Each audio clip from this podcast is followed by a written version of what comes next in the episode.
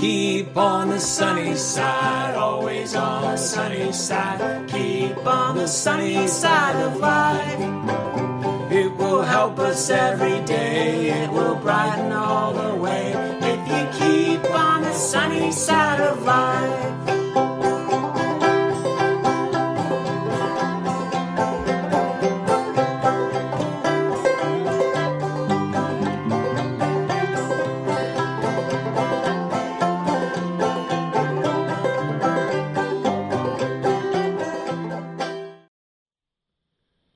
Hey there, this is the the cabin talk for uh, the early part of uh, January 2024. Here we are, 2024. Uh, I was thinking about uh, one of our speakers, a, a, brother that goes to our church and just a great servant of the Lord, Gary Floyd, who handles disaster relief.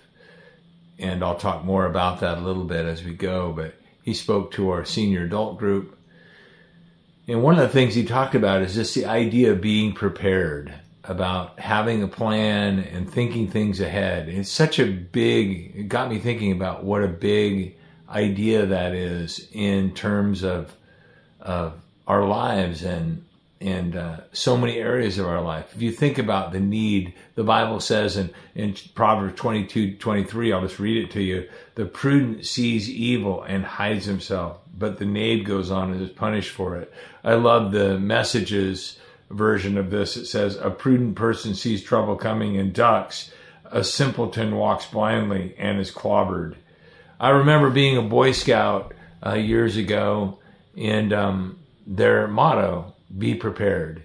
Don't be that person that becomes a problem to other people because you didn't prepare yourself and this can very easily happen. Now, there's many areas that we can uh, make preparations for, and these are done in faith and seeking God's wisdom.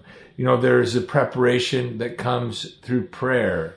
The Bible says that um, if, in Galatians 5:16 it says so much of our ability to overcome temptation is um, based on our prayer life, how steady we are. It says walk by the Spirit and you will not fulfill the lust of the flesh. In other words, if you don't get flipped over, don't get into that illusion that if I just get my act together, then I can walk by the Spirit. He's saying walk in dependence, walk in a constant attitude of prayer, and you will see temptation coming. You will be prepared for what comes your way. You'll be ready. You know, sometimes we we kind of are the proverbial um, person who practices for the game after they've already lost it. In other words, we do a lot of praying like, oh God, I'm sorry I blew it or I shouldn't have done that. But if we would have walked by the Spirit, if we would have prepared our own hearts, if we would have had prepared hearts, we would have not stumbled in the first place. Uh, there's mental preparation. We have to give time to mentally prepare, to let our minds be renewed. Um, you know, he says, be renewed in the spirit of your mind, be transformed by the renewing of your mind. You know, uh, First Timothy says in chapter four, verse sixteen, take heed, pay close attention to yourself and to your teaching, for in doing this you will both save thyself and them that hear thee. In other words, the idea here is that you take, pay attention to yourself, think, use your mind. What's going on in my life? Be self reflective and to your teaching, the things that you're teaching both in life and in content. Pay close attention to it. Um, take heed to it. And in doing this, you will grow. You'll, you'll, you'll both save yourself, you'll sanctify yourself, and you'll have a sanctifying effect on other people, your kids and your family and the people around you. Now, there is a fact is that other people are affected by how our walk is going. And so, uh, use the mental preparation, get in God's Word, spend time there, read things that cause you to think about God. And then there's bodily preparation. A lot of people get focused on that this time of year. All those health club uh, memberships, and you bought that new piece of exercise equipment. Good for you. You bought a new pair of tennis shoes. You're gonna, you know, get in better shape. Take care of yourself as a New Year's um, commitment. And I and I really want to commend you to do that. One of my good friends said he's going to walk 2,024 um, miles in 2024, which is about five or six miles a day. Um, great, that's good. But there is bodily preparation. You know, Paul said that um, I discipline my body in 1 Corinthians 9:27, and I make it my slave, so that after I have preached to others, I myself will not be disqualified. He recognized that discipline, practicing and disciplining yourself, is a whole life experience. The term body here is the idea of the whole life.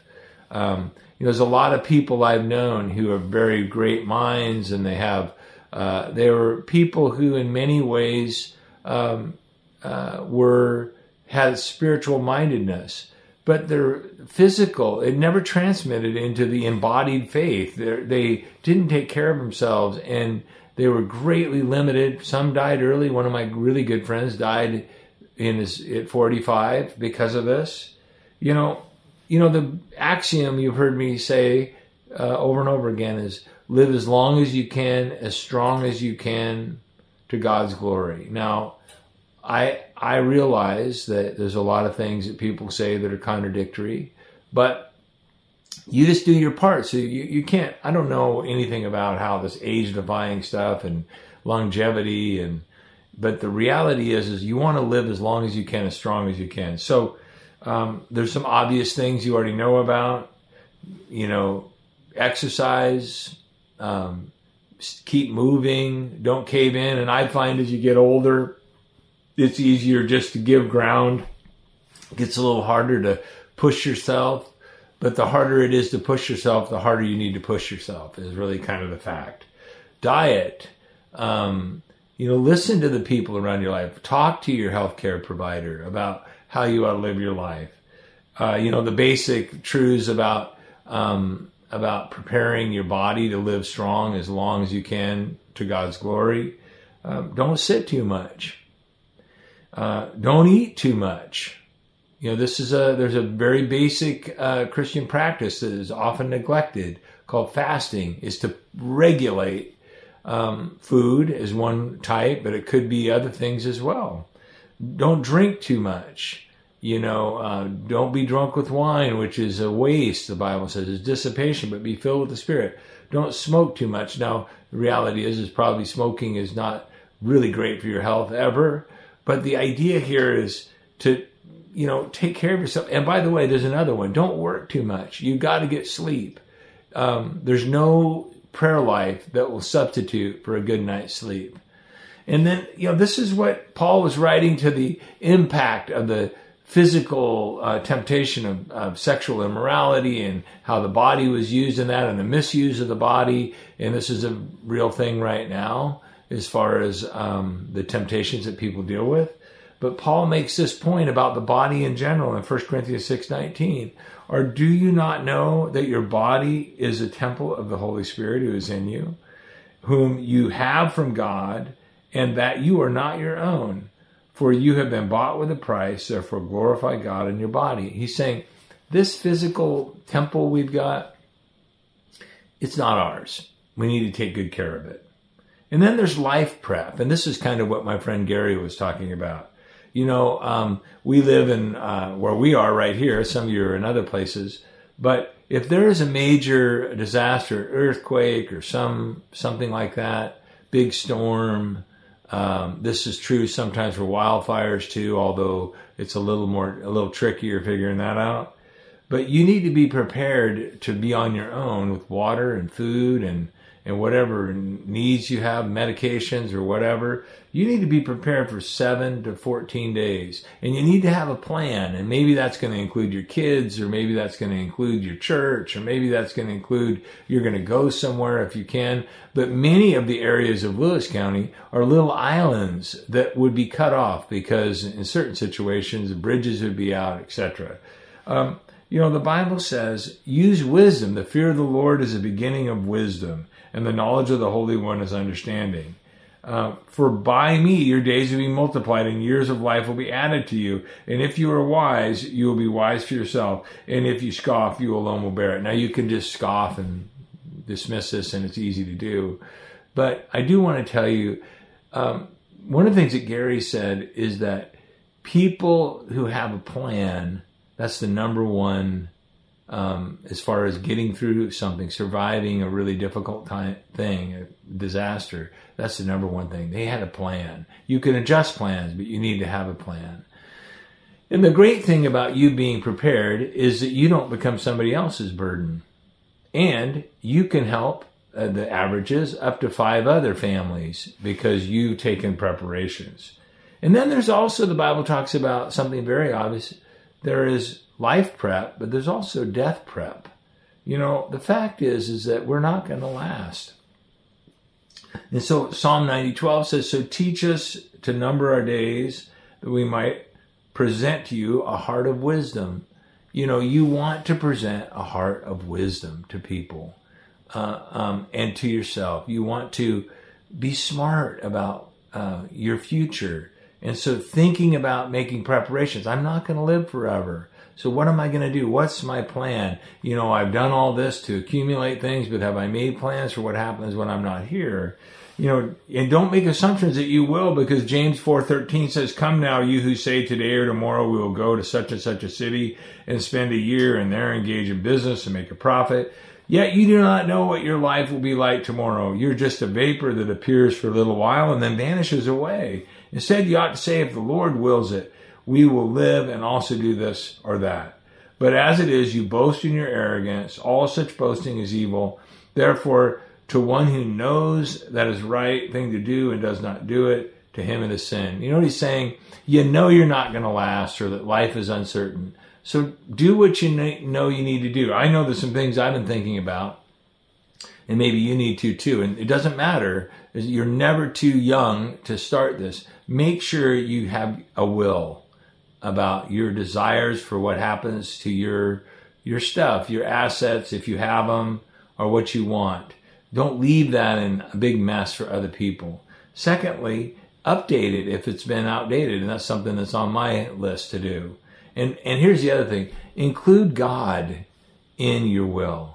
You know, if you uh, are a person who uh, faithfully practices you know, tithing as a follower of Jesus, you ought to think about that I, that principle in your will about to your church or different things that you think are really going to be God honoring that will do good with that. And I think the most important thing about our our assets and our will is put those in the hands of people who do the most good in the world. Um, and then another thing that oftentimes we don't think about make sure that you have an advance directive and that means that you've and we have some things for that that some worksheets for that if you want to use it that if something happens to you where you're mentally mentally and maybe mentally incapacitated that there are people that already know they have this written out this is what you want done. Don't burden your family with having to make terribly hard healthcare choices for you without any understanding of what you might want. And i know those are difficult and uncomfortable but, you know, the prudent person sees things coming, sees evil coming, sees trouble coming, and hides himself. But the fool just gets clobbered. And we don't want to be the people that get clobbered, and we don't want the people that we love to get clobbered because we didn't plan. So be prepared. Like the Boy Scouts say, make that your motto this month. Be prepared. Get some of that stuff done. And I, I do want to remind you this Sunday we're talking about this series of messages called Why Church. And then this week we're going to talk about why TFBC. Now, TFBC may not be your church and you may be plugged in someplace else, but it'll still apply to whatever church that you're a part of. And if you are a part of uh, TFBC, to rethink why it's important for you to be not just a regular attender, a weekly attender, but to really invest yourself in why it's important to you so that you can articulate it to each other and to others. Thank you for watching this. Thank you for your generosity as you use the give giving option um, on our website. And thank you for praying for us. And I'm looking forward to seeing you on Sunday, either in the worship service or at the breakfast class at 9:30, um, or both. God bless you.